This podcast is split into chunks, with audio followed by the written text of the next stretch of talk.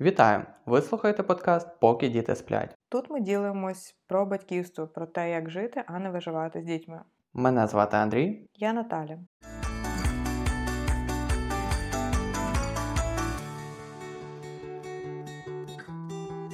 Наталь, сьогодні вже п'ятий епізод нашого подкасту Поки діти сплять. Як тобі цей досвід? Знаєш, коли ми починали, е, було натхнення, але не було до кінця розуміння, окей, чи дійсно ця інформація буде цінною для когось, чи дійсно ми зможемо дати відповіді на якісь складні питання е, і ділячись власним досвідом. Але я можу сказати, що натхнення вже на п'ятому епізоді в мене збільшилось. І є більше розуміння, окей, для чого це. Я ще більше почала бачити в цьому зміст. Е, ваші відгуки дуже підбадьорюють, дуже надихають, і це дає розуміння, що ми це робимо не просто так, що це приносить велику користь, і я впевнена, буде мати е, свій невеличкий або може навіть великий вплив на майбутнє покоління. Дякую, Наталь, що поділилася своїм досвідом. Справді, цінність е, батьківства є дуже високою, і для мене. Цей досвід подкастингу він якось ще більше пробуджує бажання досліджувати і Е, цікавитися різною інформацією, і все більше і більше сам для себе починаю переконуватися в тому, наскільки батьківство має величезний вплив на майбутнє покоління, по суті, на все. Тобто, це майбутня особистість, яка буде в жити і взаємодіяти в соціумі. А для тих, хто долучився до нас вперше і не знає, хто ми і що ми, ми коротко представимося. Е, ми є звичайними батьками, це не є експертний е, подкаст. Ми не даємо прямих рекомендацій, як діяти. Ми ділимося е, своїм особистим досвідом, який ми прожили. У нас двоє дітей. Старшому сину влітку буде три роки, донечці зараз є півтора року. Але хочу зауважити, що е, свій досвід ми стараємось будувати на рекомендаціях, які ми весь час підчитуємо в офіційних джерелах е, психологів стосовно е, емоційного інтелекту, емоційного розвитку дитини, етапів, особливостей кожного етапу е, зростання дитини. І е, можна сказати, що ми пірнули в батьківство з головою і надихаємо вас е, також сприймати цю мандрівку як е, щось дуже важливе, дуже вагоме, що буде мати величезний вплив е, на майбутнє покоління е, в вигляді ваших дітей. Щиро запрошуємо вас до прослуховування сьогоднішнього епізоду. Сьогодні ми будемо говорити про е, тему, яка мене особисто досить чіпляє, яка мене особисто хвилює. Е, це вплив маркетингу на батьківство. Е, і безпосередньо на батьків, на те, які шляхи зрощення дітей ми обираємо, е, що ми купуємо, що ми не купуємо, і чому ми це робимо. Чи дійсно реклама, яка всюди сутньо впадає нам в очі, впливає на наші вибори і на наші рішення. Цікаво, бо для мене, наприклад, е, багато е, покупок або нав'язаної реклами, вона здебільшого стосувалася завжди в голові е, лише там витратити кошти чи не витратити кошти. Але сьогодні ми поговоримо не лише про наявність якогось предмету вдома, а навіть про те, які наслідки, які безпосередній ваш метод батьківства, метод взаємодії з дітьми, воно за собою тягне. Е, ми всі зараз живемо в такий вік, який можна класифікувати як е, вік споживацтва. Е, я думаю, ви вже зустрічали цей термін. Можливо, якщо детальніше досліджувати, все це почалося з початком індустріального перевороту, індустріальної революції, яка сильно вплинула саме на широке виробництво. Тобто, як це впливає на нас, як на кожного з нас, це те, що ми можемо в своєму Е, побуті, в своєму доступі мати значно більшу кількість речей, предметів е, користування, ніж це було до цього індустріального перевороту. І е, перше, про що я б хотіла найбільше поговорити, про те, як маркетинг впливає на грудне вигодовування. Тобто грудне вигодовування це те, з чого починається абсолютно, напевно, кожен шлях батьківства, коли народжується дитина, їй потрібно щось їсти. Е, і найперше, що вона може їсти, це грудне молоко власної матері. Користуючись нагодою, спочатку, для того, щоб було більш зрозуміло для наших слухачів, хто ніколи до цієї теми ще не е, дотикався десь ближче, е, ми поділимось е, загальними рекомендаціями Всесвітньої охорони здоров'я, і Всесвітньої організації охорони здоров'я та Американської академії педіатрії та загалом інших найбільш впливових медичних організацій установ, які відповідальні за за медичний такий вплив на наше життя. Всесвітня організація охорони здоров'я рекомендує вигодовувати діток е, від народження до 6 місяців виключно е, молоком матері. Після 6 місяців вводяться додаткові продукти харчування, це називається прикорм, тобто з'являються якісь е, звичайні продукти, які ми, е, як дорослі, їмо. Але, попри це, продовжується грудне вигодовування до 2 років і довше. Це є загальні рекомендації. Тобто загальна тривалість грудного вигодовування рекомендовано до 2 років та довше. В основі цих рекомендацій лежать фундаментальні наукові дослідження. Фізіології лактації, е, складу грудного молока і закономірностей розвитку дитини. Знаєте, коли я готувалася до цього подкасту, мені було цікаво, яка ж загальна статистика саме в Україні, тому що наші слухачі це громадяни е, України. І хочеться дати якось дійсно актуальну, е, актуальне розуміння, яка ж ситуація саме в нас. Коли я почала шукати і натрапила на першу статтю статистичними даними стосовно грудного вигодовування і його тривалості е, нас, я не могла повірити в те, що я прочитала. Е, Андрій, як ти думаєш, е, який відсоток е, дітей е, перебуває до ну, до 6-місячного віку, так як ми казали, перебуває виключно на грудному вигодовуванні, так як це рекомендують е, впливові медичні всесвітні організації? Ну, це складно мені якось відповісти. Я просто не так багато даних збираю, щоб якось оцінку дати. Але так, якщо чисто суб'єктивно, я розумію, що навколо нас є якесь коло спілкування, якісь батьки, і Мені здається, десь половина з них годує е, грудьми е, 6 місяців, як мінімум, і навіть довше. І є десь так само половина людей, які е, доволі швидко е, припинили годувати грудьми по якихось причинах і перейшли на суміші. Угу. Я, якщо чесно, в своїй голові теж мала ну, надію хоча б на таку статистику, але в Україні лише 19,7% дітей до 6-місячного віку перебувають виключно на грудному вигодовуванні. Тобто лише кожна п'ята мама годує грудьми? Так, кожна п'ята. Це досить низький показник, на мою суб'єктивну думку, але також це є досить низький показник, якщо брати в порівнянні е, з іншими регіонами Європи. Але для порівняння показники раннього початку грудного вигодовування в Україні вищі. Тобто я знайшла цифру 66%.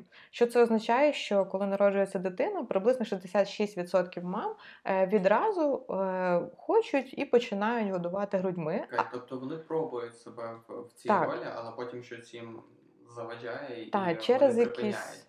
Так, ти правий. Через якісь фактори е, їхнє годування припиняється на якомусь з етапів до 6-місячного віку. Я думаю, якщо е, взяти статистичні дані е, до 2 років, хто дійсно годує, так як це рекомендують е, всесвітні організації з охорони здоров'я, напевно, відсоток буде ще нижчий. Саме ці дані не, не, не читала, але можливо додамо їх десь потім в описі е, додатково. Отже, які ж причини, чому мами перестають годувати, чому вони починають цей шлях е, по одному, і що ж спонукає їх е, припинити давати грудне молоко дитині? Е, одна з основних причин це маркетинг, спрямований на замінники грудного молока. Тобто всі кашки і суміші, чи так. нагадай мені, що там починається, бо я, чесно кажучи, навіть не знаю. Замінники грудного молока, що це? Це е, продукти штучного дитячого харчування, їжа виготовлена е, шляхом якоїсь індустріальної переробки коров'ячого молока або іншого типу молока. е, з додаванням різних елементів, внесенням якихось змін технологічних. І результат цього це є суміш штучна, яка позиціонується цими е, маркетинговими гігантами як е, щось рівноцінне е, грудному молоку, щось, що є ніби як опцією на вибір, або ти хочеш годувати грудьми, або ти можеш годувати сумішю, так як це там сучасно, і це, в принципі, практично те саме по складу. Тобто, це така позиція. Цих маркетингових гігантів, які пропонують нам замінники грудного молока. Добре, давай тоді розбиратися, якщо маркетинг е, активно починає пропагувати і е, розповідати, що це є рівнозначно, е, що про це говорять медики, науковці, чи це дійсно є рівнозначним, і яка справжня картина цих замінників? Справжня картина, знаєш, в цьому дещо інша. І те, що е, говорять нам е, оці маркетингові компанії е, по замінниках грудного молока, е, чому вони це роблять? Тому що кожен хоче заробляти гроші. І на такій темі, як батьківство, так як е, дуже багато людей обирають цей шлях, дуже багато людей стають батьками, малюків у світі дуже багато. Це та сфера, де є шанси зробити дуже багато, особливо е, на такому питанні, як харчування, тому що дитині потрібна їжа від початку і і все її життя, а перший період е, їй потрібна особлива їжа. Тобто ти не можеш з народження дитині дати там картоплю, моркву і ще щось. Угу. Тобто ця особлива їжа, яке грудне молоко, вона потрібна досить тривалий час, як ми читаємо до двох років і навіть довше. І це дуже гарний шанс, дуже гарна ланка, е, де компанії можуть заробити на споживачах. Ну тому що я так розумію, ти її не можеш сам виготовити вдома ніяким чином, так, тому що це є щось дуже унікальне і е, потребує дуже ретельного якоїсь е, так. технічної обробки. Е, якщо коротко відповідати, ні, суміш це не є тим самим, що грудне молоко, вона має відмінний склад. Е, і вона не може бути рівноцінним замінником ніколи, ніколи, ніколи. Угу. Як мінімум, тому що від народження, коли з'являється малюк, перші три дні е, грудне молоко мами це дещо інше, деформоване молоко, воно називається молозиво. І Воно більш жирне, воно навіть іншого кольору, і його є дуже небагато, але воно є надзвичайно важливим, тому що Е, саме в ньому міститься дуже багато імуноформуючих імунозахисних елементів, які більше ні в чому в світі не містяться, окрім як молозиво. Тобто це якийсь унікальний продукт, який неможливо повторити, який е, неможливо наситити всіми тими елементами, які містяться в ньому. Е, і це дійсно захоплює наскільки унікальним є грудне вигодовування для формування і наскільки е, воно націлене захистити малюка з перших днів його народження. Через три дні е, в мами з'являється молоко, яке ми вже яке більш звичним і яке більш тривалий період часу е, є, принаймні за консистенцією і за виглядом схожим. Хоча я неодноразово читала про те, що дослідження аналізу грудного молока вони постійно змінюються е, на протязі навіть одного дня. Якщо взяти е, в однієї тієї самої мами грудне молоко зранку і ввечері, його склад буде змінюватися. Дослідники говорять про те, що воно змінюється в залежності від потреб дитини, тобто в певній мірі організм мами підлаштовується е, під ті бактерії, мікроби, які десь є на дитинці, коли вона цілує малючка, коли вона обіймає, вдихає його запах разом з цим в її організм потрапляє мікрофлора, яка є на її малюку, і її тіло виробляє конкретно під її малюка е, антитіла до якихось інфекцій, до якихось захворювань, і воно є таким адаптивним. Тобто ми розуміємо, що суміш, яка є штучно виготовлена, яка є виготовлена за певним там ГОСТом стандартом, вона не має здатності адаптуватись чи змінюватись. І тому, відповідаючи коротко, е, це вже один з факторів, які підтверджують те, що грудне молоко це не те саме, що суміш, і ніколи е, навіть близько таким стати воно не зможе.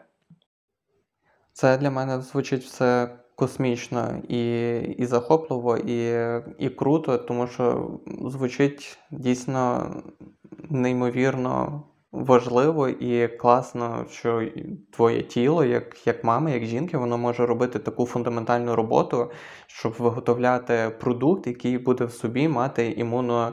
Е, формуючі елементи для малюка. Це супер круто. Давай ми будемо продовжувати цю тему. Я хочу, щоб ти більше розповіла про те, е, в чому ж є саме переваги грудного вигодовування. Е, я можу зачитати таку невеличку вижимку інформації, чому все ж таки організації охорони здоров'я різні вони рекомендують і на що саме впливає. Відповідно до численних висновків систематичних оглядів та мета-аналізів, зауважу, що е, мета-аналіз це є найбільш достовірні, найбільш комплексні можливі дослідження. Це є такий е, бос серед всіх інших досліджень. Це не суб'єктивний досвід, чийсь, а об'єктивна оцінка комплексних якихось е, великої кількості людей, е, великої кількості е, даних. Так. Е, з питань грудного вигодовування відмова від годування груддю асоціюється зі збільшенням ризиків розвитку серйозних проблем зі здоров'ям як матері, так і дитини. Штучне вигодовування пов'язане з підвищенням частоти виникнення в дітей е, таких захворювань, як отит, е, діарея, пневмонія, також ожиріння, цукровий діабет першого та другого типу, бронхіальна астма, лейкемія, синдром раптової дитячої смерті. Е, у передчасно народжених дітей відсутність грудного молока при вигодовуванні підвищує е, ризик ще складніших, е, ще більшої кількості захворювань. Я навіть не буду їх перечисляти, тому що їх складно вимовити, вичитати. Але е, там додаються ще інші захворювання. Для жінок же ж відмова від годування грудьми пов'язана з збільшенням випадків раку молочної залози, раку яєчників, ожиріння, цукрового діабету другого типу і метаболічного синдрому. І за даними 28 систематичних оглядів і мета-аналізів, близько 820 тисяч дітей у світі помирають щорічно тільки тому, що їх е, не годували материнським молоком. А відсутність правильної політики щодо підтримки матерів у їх бажанні годувати грудьми е, щороку забирає життя понад 20 тисяч жінок, які страждають на рак молочної залози. Це сумна статистика. Це сумно читати, сумно бачити і розуміти, що е, цього, принаймні, частково можна уникнути. Що у цій всій сфері мене найбільше засмучує, те, що е, я, спілкуючись з іншими мамами, бачу, наскільки непросто не загубитися в інформації і дійсно притримуватись доказової медицини, притримуватися даних е, доказових лікарів. Е, консультантів з грудного вигодовування та інших експертів, адже іноді навіть часто можна зустріти прямо в пологовому будинку е, поради, які є пагубними, поради, які є е, шкідливими, і які десь наголошують, що суміш це практично те саме, це рівноцінний замінник. Хоча насправді так не є. І окрім того, що суміш вона не може дати всієї тієї користі, яке дає грудне молоко, е, в деяких випадках вона може бути навіть небезпечною і нести ще якусь пагубну дію. Е, я е, не дуже давно натрапила на одне досить популярне шоу, можливо, хтось з вас дивився теж цей випуск. Це шоу About. Вони піднімають різні такі гострі теми, актуальні для суспільства. І там була запрошена експертка, мені здається, чи вона була гінекологом, чи, можливо, навіть експертом з грудного вигодовування вона себе позиціонувала. Я зараз точно не можу згадати, але вони піднімали тему грудного вигодовування. І е, слухаючи це, е, я розуміла, що ця експертка вона е, бере інформацію з незрозумілих джерел, тобто вона не посилається на те, звідки інформація, яку вона бере, вона ділилася інформацією про те, що грудне видовування варто завершати в 9 місяців, що дитина там поводиться неадекватно, тому що вона вилазить на маму і просить груди. Е, вона ділилася інформацією про те, що ризик раку яйників і ризик раку е, грудей збільшується з тривалістю грудного вигодовування.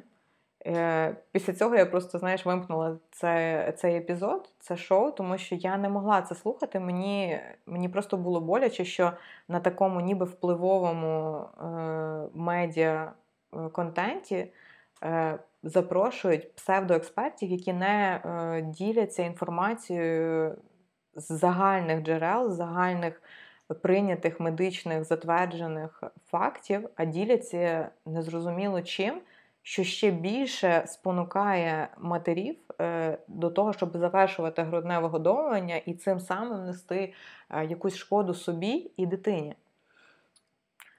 Як ти думаєш, ми можемо якось вплинути на таких псевдоекспертів і, не знаю, просто зупинити поширення цих фейків, цих е, неправдивої, пагубної, шкідливої інформації для, наприклад, сфери грудного вигодовування? Е, в нашому суспільстві, тому що це дуже сумно, що на велику аудиторію, е, яка е, організ... ну, проекти, які мають великий кредит довіри від своїх слухачів, вони запрошують абсолютно не експертів, які говорять неправдиву шкідливу інформацію.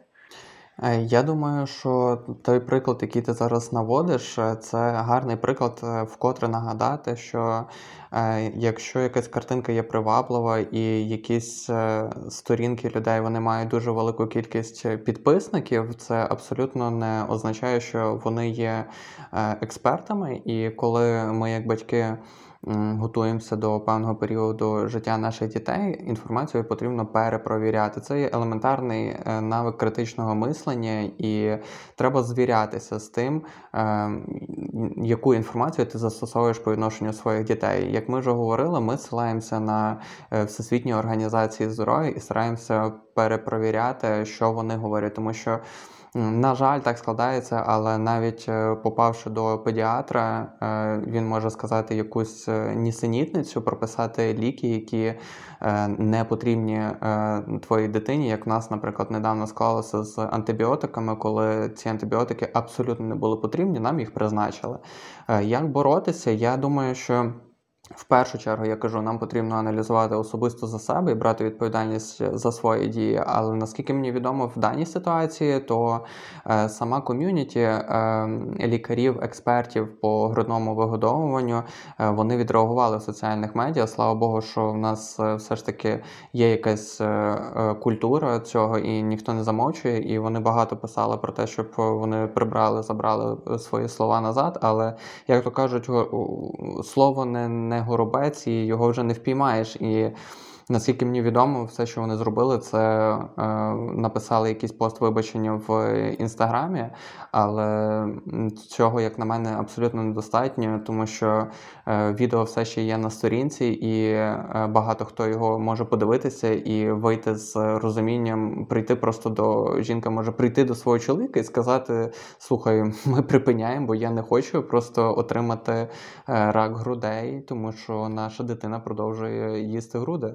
це це страшно, тому що те, що ти зараз читаєш, якщо ми стоїмо на позиції е, метааналізів, які е, показують абсолютно протилежну картину, про те, що е, навпаки це скорочує, це це зменшує зменшує ризик виникнення раку грудей. А тут людина просто говорить протилежні речі. Так, в підтримку і захист правдивості цієї інформації я потім від цих же лікарів, які вже е, підтверджували те, що ця інформація є неправдивою, що ця інформація не зрозуміло звідки взята. Вони посилались також на е, організацію, яка займ... онкологів, яка займається е, безпосередньо дослідженням саме раку, не глобально раку як е, проблеми.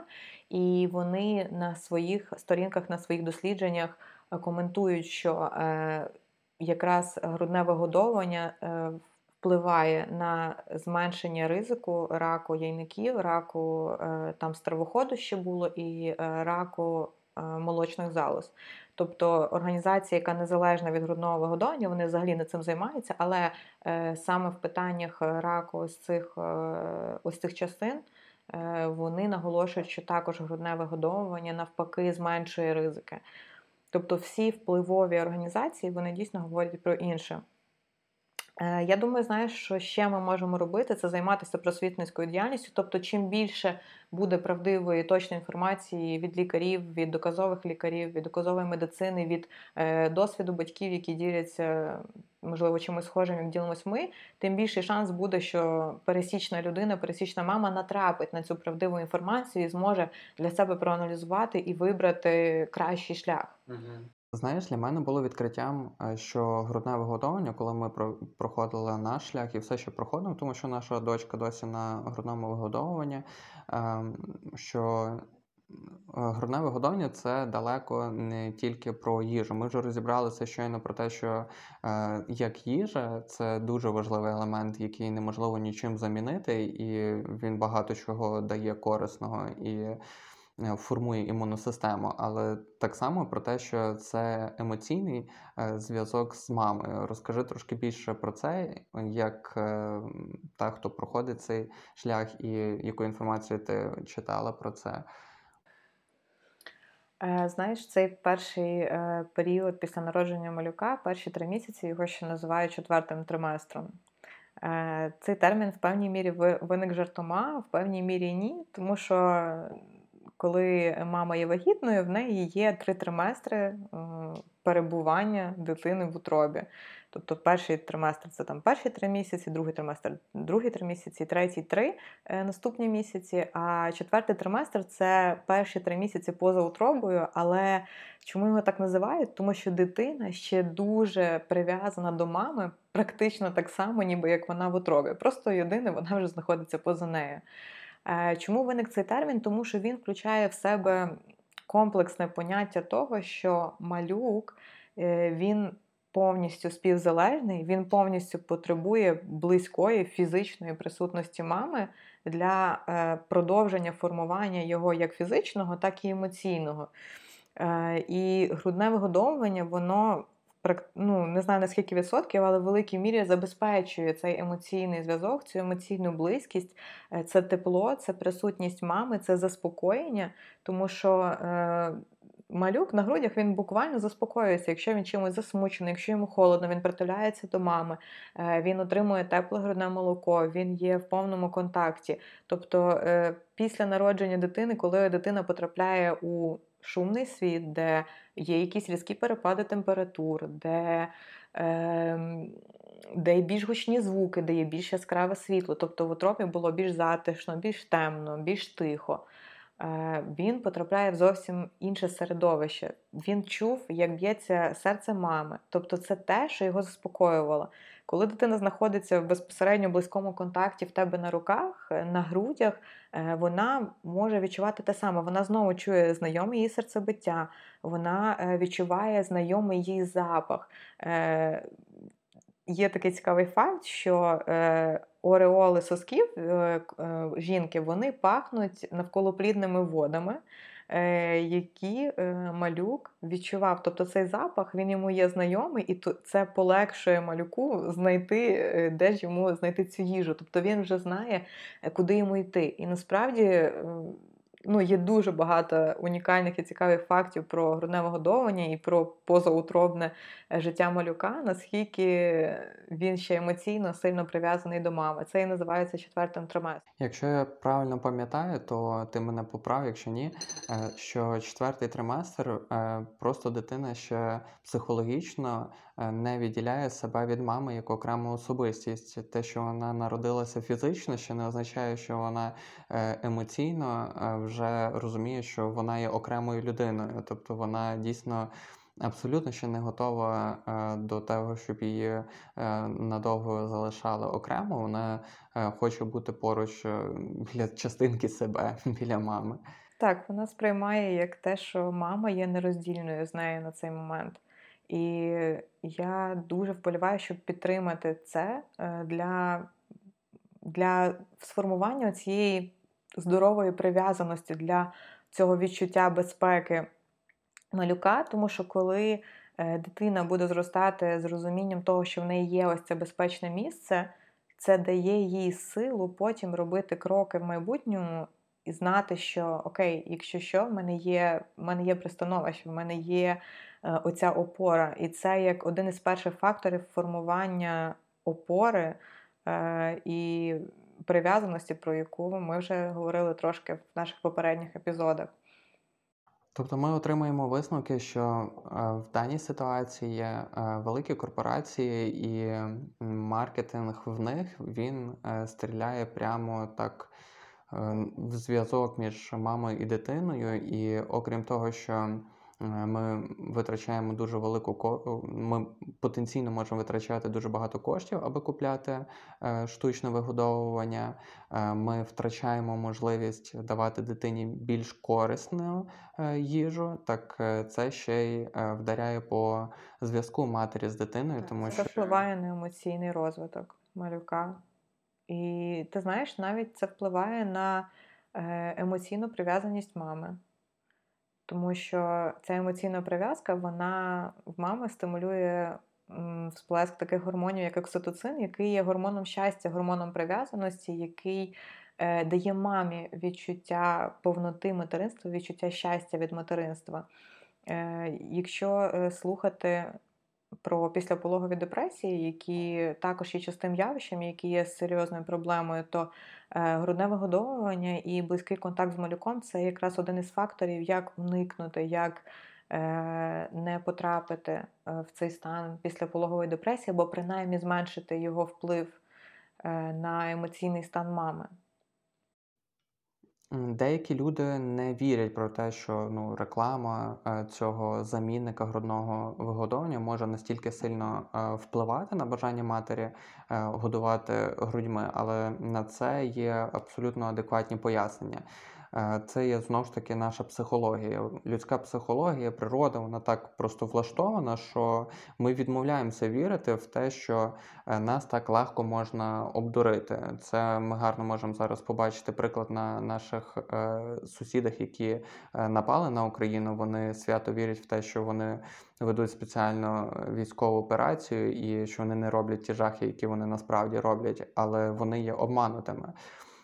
І тим більше, коли йде про мова про наше власне здоров'я, та тобто здоров'я наших дітей, ми свято віримо в те, що е, ми обираємо найкращі е, методи, навіть якщо ми вже є під впливом е, маркетингу. Знаєте, і для того, щоб підтвердити наші слова, я прочитаю таку інформацію. Е, світові продажі дитячих молочних сумішей зросли з 2 мільярдів доларів в 1987 році до 40 мільярдів доларів у 2014 році, та та до 45 мільярдів доларів у 2016 році. Тобто ми чітко бачимо, наскільки обсяги е, того, скільки люди купують суміші, вони з року в рік ростуть. І в 2019 році е, сума вже досягла до 76 мільярдів доларів на рік. Е, знаєш, я думаю, що ця картинка, яку ми зустрічаємо на вулиці, на банерах, в журналах, якщо ми е, бачимо десь будь-яку рекламу, вона підсвідомо впливає на нас. Тому що погодься для нас, як суспільство, вже стало звично бачити щасливого малючка з пляшечкою там молочка чи суміші, але нам все ще трохи незвично бачити маму, яка годує грудьми малюка. І ця картинка для нас е, є більш незвичною. Відповідно, в нашому суспільстві формується така уява, що ну окей, типу, от це в принципі е, достойна або рівноцінна альтернатива цієї пляшечки з сумішю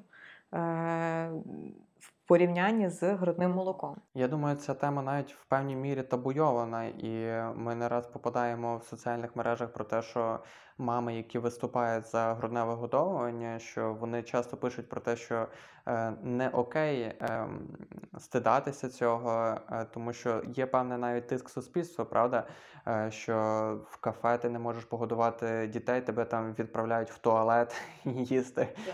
І ну, мається на увазі не їсти, а годувати дитину і і так далі. Тобто є певне навіть таке табуювання цієї теми. 100% і цьому вплив, я думаю, сексуалізація жіночого тіла, об'єктивізація його, і груди сприймається виключно як сексуальний об'єкт, а не е, засіб для годування дитини також. Тому да, це про це можна довго говорити, чому так є, про причини, чого воно так є в нашому суспільстві, але факт залишається фактом. Для нас все ще е, картинка з пляшечкою більш звична, ніж картинка з грудьми, більш природній е, шлях, е, простий, який є задуманий для вигодовування дитини. Ем, отже, ми розібрались, та статистично ми бачимо, що маркетинг він впливає. Е, він е, кричить нам про те, що суміш це практично те саме, або навіть те саме. Е, не раз ми можемо я це на особистому досвіді підтверджую, що в пологових будинках ти можеш е, від медсестри чи там прибиральниці, яка там заходить і хоче тобі теж роздати пораду, почути, що та що ти хвилюєшся, що ти паришся, напрягаєшся, візьми суміш, і це буде то саме. І я думаю, чим частіше е, ти чуєш таку інформацію, чим частіше ти бачиш ці картинки, тим в нашому розумінні, нашій свідомості формується оця ідея. Е, що дійсно е, це як це вихід, це альтернатива. І так як ми всі сучасні люди, ми можемо ніби обрати просто сучасну, класну альтернативу, суміш. Але е, так не є, і як ми вже прочитали, вплив е, він не те, що нерівноцінний, він не те, що менш менш здоровий і менш хороший для дитини і матері, він може бути навіть пагубним. Взагалі, на знак визнання руйнівного ефекту маркетингу замінників грудного молока. Е, десятки країн прийняли такий звіт е, на законодавчому рівні, е, який реалізують на даний час або усі, або більшість положень з цього звіту. На жаль, Україна не є серед цих країн. Я коротко зачитаю основні вимоги міжнародного цього склепіння правил маркетингу замінників грудного молока. Перше, жодної реклами замінників грудного молока та інших продуктів для громадськості. Тобто реклама е, в більшості країн заборонена, тому що вже доведений вплив цієї реклами на безпосередньо вибір е, конкретних е, матерів, тобто на їхній вибір, як вони будуть вигодовувати свою дитину. А жодних безкоштовних зразків для матері. Тобто безкоштовний зразок він допомагає тобі спробувати. Він допомагає тобі подумати: Окей, сьогодні дам суміш. Е, жодного просування замінників грудного молока в медичних закладів, у тому числі е, різних безкоштовних поставок або надання їх там за зниженими цінами, жодних контактів персоналу компаній з матерями, жодних подарунків працівникам системи охорони здоров'я. Медичні працівники за жодних умов не повинні передавати зразки матерям в пологових. І також, що цікаво, це все-таки я бачу в нас, що жодних зображень немовлят, текстів та малюнків, які ідеалізують штучне вигодовування на етикетках продуктів. Тобто, коли я бачу в аптеці суміші, я бачу, що принаймні більшість, які я зустрічала, вони без зображень малюка. Е, інформація для медичних працівників має обмежуватися виключно науковими даними та фактами. Інформація про штучне вигодовування повинна пояснюватися і показуватись реальні переваги та незамінність грудного вигодовування і вказувати на небезпеки, е, пов'язані зі штучним вигодовуванням. Однозначно, пройшовши е, шлях е, народження двох малюків, двічі моє перебування в пологому, я можу підтвердити, що, на жаль, Україна досі не імплементувала в національне законодавство оцей міжнародний кодекс маркетингу замінників грудного молока. Ми багато сьогодні говоримо про грудне вигодовування і про те, як е, маркетинг е, негативно може повпливати і впливає е, на цю тему. І говоримо ми це з зрозумілих причин, тому що ми бачимо велику цінність в тому, аби підбадьорити матусь до грудного вигодовування. Я хочу занотувати і сказати, що ми в жодному разі е, не говоримо про це для того, щоб засудити мам, які з тих чи з інших причин е, вибрали або вимушено е, пішли на крок штучного вигодовування. Тому що ми зараз не хочемо показати, що хтось не такий чи погана мама. Ми хочемо показати саме вплив і причина, чому це може бути частиною нашого суспільства, чому такий низький відсоток грудного годовання, що саме вплив корпорацій, вплив е, маркетингової індустрії, оцих замінників грудного молока, він несе оцю пагубну дію на нашу свідомість, на наше сприйняття. Е, ми віримо, що ви є найкращі батьки, і те, що ви вибираєте, е, не робить вас гіршими чи не такими батьками чи матерями для власних дітей. Тому ми лише хочемо підбадьорити е, майбутнє покоління дійсно досліджувати цю тему, вибирати свій шлях свідомо, включено, отримувати просто реальну правдиву інформацію, а не тільки інформацію, яка вигідна комусь для того, щоб заробити на цьому. Так, і негативний вплив е, на цю тему мають е, не лише маркетинг і те, що ем, продаються активно ці суміші, але так само і світська позиція, і велика кількість міфів навколо грудного вигодовування. Е, я не хочу, щоб ми повністю розкривали сьогодні тему грудного вигодовування, тому що це заслуговує на окремий е, епізод, де Наталя розповість все, що вона е, знає про цю тему. Але розкажи ще так само про. Е, світську соціальну якусь е, таку позицію, е, і в декількох словах просто що люди можуть говорити такого, що може збити з пантелику свіжоспечену матусю, яка, як ти казала, якщо не помиляюсь, 60% намагається починають грудне вигодовування, але потім е, іде щось не так, і мама припиняє грудне вигодовування. Що є другим фактором, окрім е, агресивного маркетингу? Ти правий, соціальна підтримка в цьому питанні є надзвичайно важливою, е, тому що одна із причин, яка заважає продовжувати грудне вигодовування, це коли в періоди криз, а вони є, вони є в період грудного годування, коли дитина починає трошки мінятись, трошки по-іншому поводитись. Е, Виникає дуже багато людей навколо, які кажуть тобі е, різні непідбадьорюючі е, вислови, які впливають на твій емоційний стан. Е, різні висловлювання, які змушують тебе сумніватися в твоїй здатності вигодувати свою дитину, в е, твоїй здатності е, виробляти молоко. Для цього хочу зауважити, що за вироблення грудного молока в мами відповідає гіпофіз, який знаходиться в головному мозку. Він стимулює вироблення гормону пролактину, який, в принципі, він головний в тому, щоб з'являлось молоко в грудях матері. І настрій мами, настрой мами на грудне вигодовування відіграє в цьому просто вирішальну роль. Е, будь-які сумніви притуплюють у цю природню здатність гіпофізу відповідати на потребу власного малюка. Тому підтримка зі сторони оточення, підтримка зі сторони суспільства, родини, а найголовніше партнера, вона є архіважливою в тому, чи зможе мама продовжувати годувати ем, свого малючка е, грудним молоком. Різні фрази там, що не такі груди, недостатньо молока, і різні це все те, що притуплює, змушує сумніватись, відповідно, блокуються сигнали в мозку про те, що я дійсно можу вигодувати. І дійсно через це може стати менше молока. Дійсно, через це можуть бути якісь труднощі з тим, щоб продовжувати грудне годовування. Але я, спілкуючись з багатьма десь мамами в особистих повідомленнях, не раз кажу, що Е, послуги консультації хорошого консультанта з грудного вигодовування це дешевше, ніж е, постійна покупка сумішей замінників. Тобто варто дійсно витратитись, якщо є якісь труднощі, або ви зіштовхнулися з якимись е, моментами, коли складно продовжувати, але є бажання, це є розуміння, чому це важливо. Краще дійсно витратитись на якусь разову консультацію для того, щоб допомогти налагодити, ніж бігати півтора наступних там року за сумішю аптеку. Е, добре, е, я так говорила зі своєї сторони, як мами, тому що я безпосередньо дотична до практичного вигодовування дітей е, двох.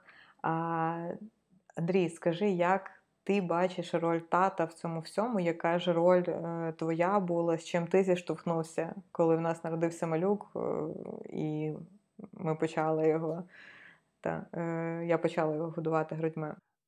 Е, ну, давай почнемо з того, що е, чоловіки вони загалом мало що знають або зазвичай мало чим цікавляться про маленьких дітей. І е, напевно, вже коли ми ближче до народження дітей, це є якраз гарна нагода почати цим цікавитися, тому що. Чоловік для того, щоб в майбутньому підтримати якось дружину, він має більше знати про етапи Е, дорослішання дитини, про ті речі, про які ми зараз говоримо. Тому, е, якщо нас е, слухає якась сімейна пара, яка готується до народження дитини, це якраз вдалий період для того, щоб черпати побільше інформації і бути готовими морально. Чому це важливо? Тому що ну, я не знаю, кожен з якої сім'ї виходить і з яким бекграундом, але Е, в мене не було до кінця розуміння, е, як ем, виглядає грудне вигодовування. Насправді воно займає багато часу, особливо в е, перший період, тому що дитинка ще фізіологічно не має стільки сили. Щоб смоктати е, молоко, і це розтягується на годину часу іноді, тому що дитина просто відключається на грудях, е, трошки дрімає, потім прокидається, знов їсть. Е, тому цей період він є довгий. І щоб не склалося в майбутньому якихось конфліктів, що дружина так довго сидить і годує вашу дитину, чоловік має зрозуміти, що ем, ці речі, про які ми говорили е, попередньо. Тобто, коли ви готуєтесь до дитини, ви вже розумієте, що це є ваше спільне чадо, це є ваш спільний новий проект, над яким ви будете спільно працювати. І е, думаю, кожному чоловіку потрібно розуміти, що це дитина, це не є 100% відповідальність мами, і мама має все робити. Тому я, в принципі, ну я про це говорю, тому що можливо для когось це є актуальним. Хоча в мене загалом позитивне і оптимістичне сприйняття е, сучасних батьків, тому що е, я бачу, наскільки багато людей вони мислять е, схоже, так як ми мислимо, вони більш включені в батьківство, і батьки не лише мами відіграють роль у сім'ї, але і батьки, але і чоловіки багато часу вділяють е, своїй е, сім'ї і стараються попіклуватися. Так, от ми тут для того, щоб розказати про те, що вас очікує після народження дитини, і підбадьорити до того, щоб чоловік більше знав інформації. Значить, Ем, що чоловік може робити, як я бачу це?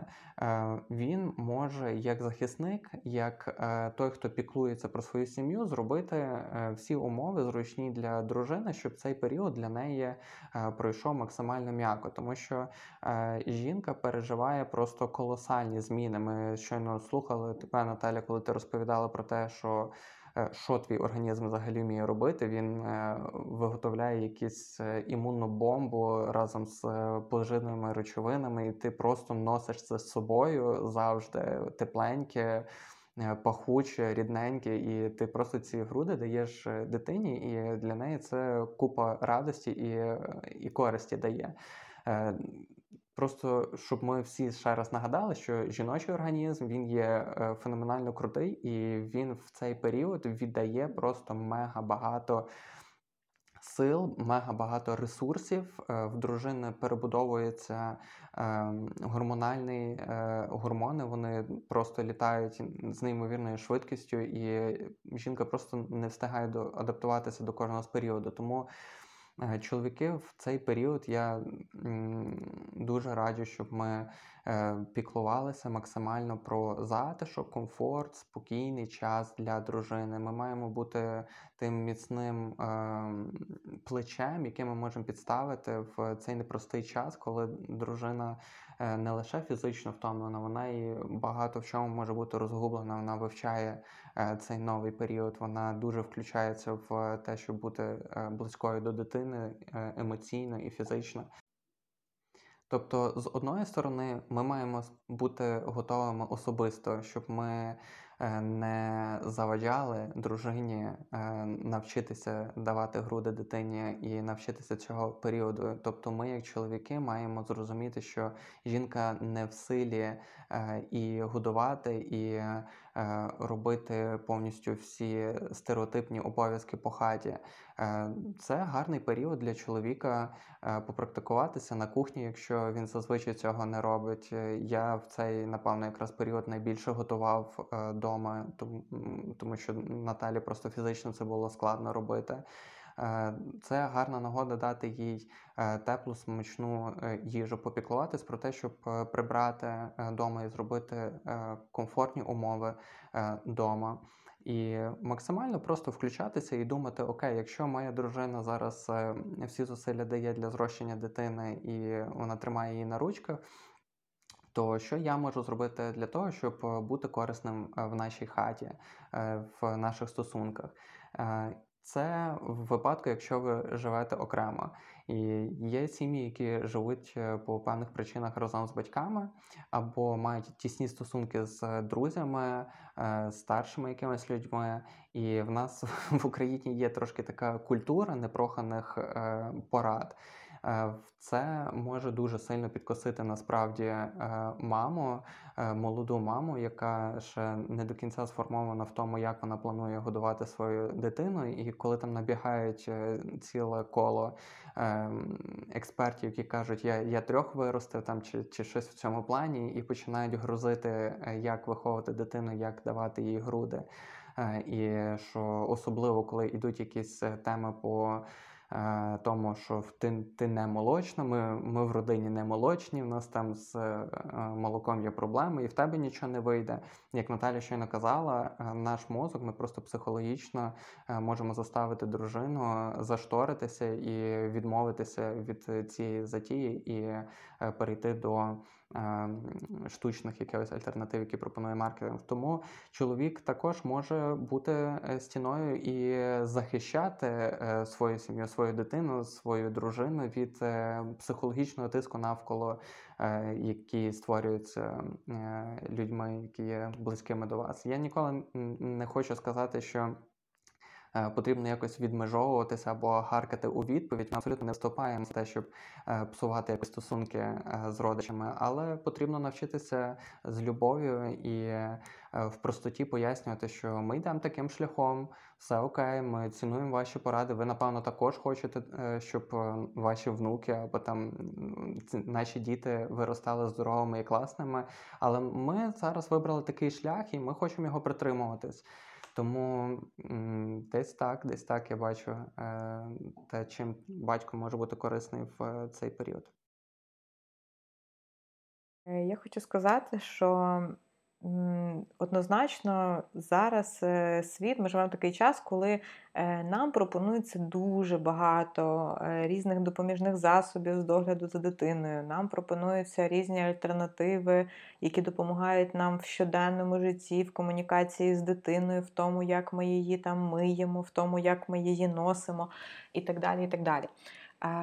Ми особисто вболіваємо за те, щоб ті речі, які ви купите, або ті речі, які ви будете використовувати у вашому побуті, допоміжні е, з догляду за дитини, щоб вони е, наближали вас до малюка. Тобто, щоб вони не ставали, як у випадку сумішу, замінником мами, замінником е, вашої близькості з малюком.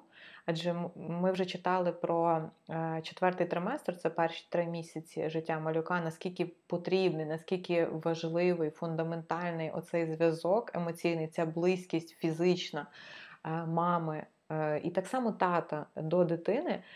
Я хочу наголосити, що принципі, оця близькість і цей зв'язок він потрібен дитині ще дуже довго. І ми, можливо, будемо в наступних епізодах більше говорити теж про емоційне формування дитини, про побудову стосунків і е, різні емоційні етапи, які проходить дитина. Але е, ми вболіваємо, знаєте, за таке природнє батьківство. Ми не говоримо про те, що е, батьки мають бути 24 на 7 біля дитини, можливо, якийсь дуже перший період так. Але ми вболіваємо за природнє батьківство, яке е, покликане, щоб маму і тата ніякі інші матеріальні речі не заміняли. Але однозначно є речі, які е, навпаки допомагають е, нам, як батькам, наблизитись до своєї дитини, спрощують е, цей процес, зм'якшають, допомагають нам реалізовувати оце задоволення емоційних потреб в близькості з своєю дитиною.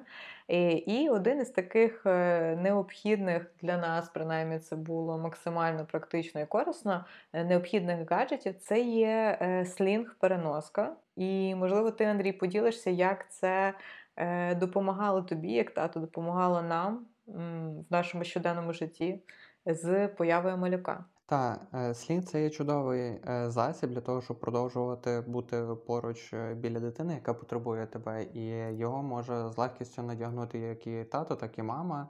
І малюк буде в безпеці поруч біля тебе. Е, захищений в тебе на е, грудях, чи в мами, чи в тата. Ми просто прив'язуємо і так з ним ходимо. Е, насправді, як ми його застосовували, елементарно живучи у Львові, у нас тут багато бруківки, і по центральній частині міста пересуватися з коляскою майже неможливо. Е, для нас це був вихід. Ми брали слінг, е, клали нашого старшого синочка, зав'язували на мене, тому що мені все-таки з вагою легше, ніж Наталі е, ходити. І він обнімав своїми маленькими лапочками мені живіт. Притулявся до мене і тихенько собі спав, дуже щасливий в комфорті. І Слінг ми використовували дуже довго, е, навіть е, зараз продовжуємо використовувати з нашою дочкою, якій півтори року. Ем, так само чудовим застосунком слінг в майбутньому е, стає, коли дитина стає трохи старшою, але також потребує, як Наталя каже, емоційного зв'язку. Ем, буває таке, я десь відлучаюся, і Наталя вдома довго є з дітками, і дочка вже дуже сумує без неї, не може там чимось забавитися, якимись іграшками. Е, коли Наталя стає готувати, вона просто одягає слінг, е, кладе туди е, Ребеку, і вона дуже щасливо там собі біля мами в затишку сидить. Так, я погоджуюсь, це одна з тих покупок, яку ми точно рекомендуємо для вашого щоденного життя, тому що. Знаєш, це, я думаю, навіть впливає на емоційний стан мами, коли є оце розуміння, що ти не замкнутий вдома, ти можеш кудись вийти елементарно поруч, але не всюди, на жаль, є е, зручні там пандуси, можливості де дійсно проїжджати коляскою. Е, слінг повністю заміняє. Е, заміняє і дає змогу. Ми з тобою ходили і в ліс не раз гуляти. У нас старший син народився, коли був пік ковіду, коли дійсно ніхто взагалі не виходив з дому. Е, так як ми живемо трошки за містом, у нас е, був прекрасний ліс поряд, і ми, щоб не з'їхати з глузду, замкнені вдома з новонародженим малюком, ми не раз ходили гуляти туди. Звісно, що в ліс ти з коляскою не поїдеш, тому що ну, ти просто не зможеш туди приїхати. Це нас дуже виручало. Це виручає мене досі вдома, так як Андрій каже. І так, це дуже класний засіб, особливо для контакту тата з малюком також. Тому однозначно рекомендую. Е, думаю, це для вас буде корисно. Проте е, мусимо наголосити про те, щоб ви добре е, з розуму підійшли до цього питання, тому що знову ж таки маркетинг він пропонує різне, і не всі слінги є безпечними для здоров'я вашої дитинки, тому що новонароджена дитина, вона ще абсолютно м'язева система її не сформована, і вона не вміє ще тримати голову, не вміє сидіти, і деякі з форм. Ем, слінгів вони передбачені так, що дитина ще не вміючи це робити, не не, не будучи готовою до того, щоб сидіти, вона приймає в слінгу форму, наприклад, сидячу, або занадто е, голова е, хитається. Ми не будемо в це вже вдаватись, тому що кажу, ми, ми не є експертами в цій темі, просто ми на це натикалися і. Е, радимо вам дуже обачно прочитати інформацію і підготуватись до того, який саме слінг на який період віку вашої дитини буде підходящим. Так, тобто є е, альтернативи, які називаються кенгурушка, е, і ви там можете малюка носити прямо від народження майже передом до світу. Це є небезпечним. Це знову ж таки штучна видумка компаній, які просто хочуть продати щось. Часто ці замінники є дешевшими, але та радимо вдумливо прочитати, е, чому яке положення має займати малюк в ергопереносці або в слінгу. Якщо вам потрібна буде якась допомога, е, можете написати також мені. Які ще речі, Наталь, ти мала в своєму користуванні, які допомагали тобі в першому періоді е, материнства, в четвертому триместрі, трошки далі? Е, що, що, Щось, що допомагало тобі бути недалеко від дитини і не розділятися сильно з нею? Одна з речей, яку я вже мала тільки з Ребекою, у нас її не було завалем, але я зрозуміла, наскільки це допоміжна і класна річ. Це така плетена корзинка, її ще називають Moses Basket, корзинка Мойсея. Зазвичай це або з лози, або з якихось таких пальмових е, засушених гілочок, або навіть в'язані. Я бачила невеличкі корзинки, куди ти буквально можеш покласти малючка. Чи коли він спить, чи він просто лежить собі щось розглядає, і в цієї корзинки є ручки. Е, за які ти е, можеш переносити цю корзинку по хаті, по дому, куди би ти не йшов. Тобто я розумію, що ти зранку поїхав на роботу, я там встала, хочу піти там почистити зуби.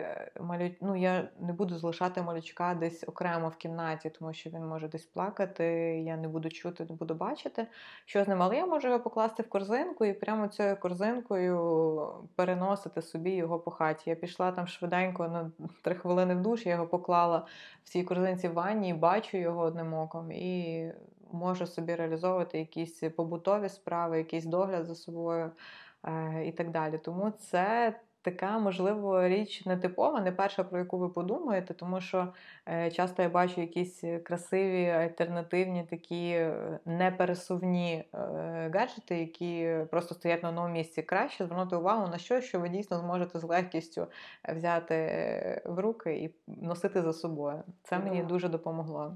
Я вкотре, чим далі йду в батьківстві, тим більше переконую, що нашим дітям не так багато потрібно для щастя, нашим нам не так потрібно для цього батьківства в задоволення, батьківства в радість.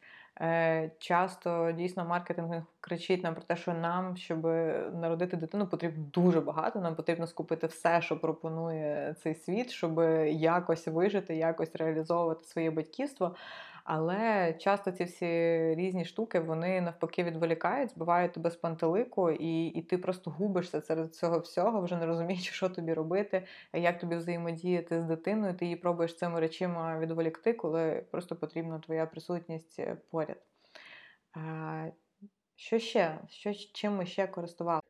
Е, якщо говорити про побут, то е, в нашому випадку мегазручною штукою виявилася мультиварка. Е, якщо у майбутніх батьків або якщо у вас щойно народилася дитина, немає такого прибору, я е, раджу подумати про нього, тому що в ньому не підгорає їжа в мультиварці, туди можна багато всього накидати, залити водою, воно тобі зготує суп або протушить м'ясо, і ти не не паришся про те, щоб кожен раз перемішувати, дивитися, що там відбувається. На перший такий загружений період, коли ви, як батьки, е, не встигаєте в повній мірі вділяти час на готовку, е, мультиварка є прекрасним інструментом для того, щоб опікуватися про. Е, Може, це не щось таке типове, що радять купувати з появою малюка. Зазвичай це якісь такі різні девайси, присвячені саме малюку, але ми вважаємо, що якраз про маму і про всю сім'ю варто теж попіклуватися і подумати, як організувати свій побут, щоб він не вибивав, а навпаки, підбадьорював, створював цей затишок і такий звичний до того режим, коли є дійсно смачна тепла їжа без зайвих зусиль. А ми за те, щоб е, батьківство воно було щасливим, щоб е, батьки в першу чергу, щоб вони були наповненими і радісними, тому що це те, що буде впливати на е, діток. Ми були раді поділитися тим, як пагубно впливає маркетинг, щоб дати таке зерно роздумів для кожного нашого слухача. Також були раді поділитися, які корисні речі ми придбали для себе. Нам буде цікаво почути, що вам допомагало вашому батьківстві, якщо вже у вас є діти, чи відчували ви вплив е, маркетингу на те, що ви купуєте або не купуєте. Е, якщо у вас є якісь лайфхаки і корисні девайси, поділіться також з нами. Ми будемо раді почути. Ми ще раз хочемо наголосити, що ми не засуджуємо тих, хто вибрав інший шлях по тій чи при іншій причині е, відмовився від е, грудного вигодовування. Світ так влаштований, що е, маркетинг він сильно тиснеть на наші голови, і наша задача тут, і чому ми про це говоримо, для того, щоб дати роздуми тим, хто готується до цього періоду, і пояснити, які є етапи і. Е, що є альтернативи, що є шляхи для того, щоб продовжувати е, годувати грудьми. І я хочу сказати ще раз, що батьківство це великий виклик, і суспільство е, не завжди допомагає нам гарно і радісно проходити цей період. Є багато причин, які змушують батьків почати сумніватися в собі. Ми хочемо сказати, що ви найкращі батьки для своїх дітей, і ми впевнені, що ви Е, робите абсолютно достатньо, щоб ваші е, діти були щасливими. Ми не хочемо, щоб е, цей епізод він додав якусь ще одну каплю в те, щоб ви засумнівалися собі або почали засуджувати себе, що ви зробили щось не так. Ніколи не пізно розвиватися, почерпати нову інформацію для того, щоб. Е, знати, як проходити наступні етапи, тому що зростання дітей воно не відбувається за тиждень, воно триває довго, і кожен період він несе якісь свої виклики. Тому підбадьорюємо вас бути щасливими батьками, які будуть будувати щасливе наступне е, покоління. На сьогодні все. Е, ми будемо завершувати наш сьогоднішній епізод і. Е, ми закликаємо вас е, до того, щоб ви ділилися в соціальних е, мережах нашим епізодом, цим, якщо він вам сподобався, або іншими, ем, тому що щира рекомендація друзям це найкраща реклама для подкастингу. Іншого шляху немає. Дякуємо вам за ваш час і за те, що обрали нас. Це був подкаст, поки діти сплять.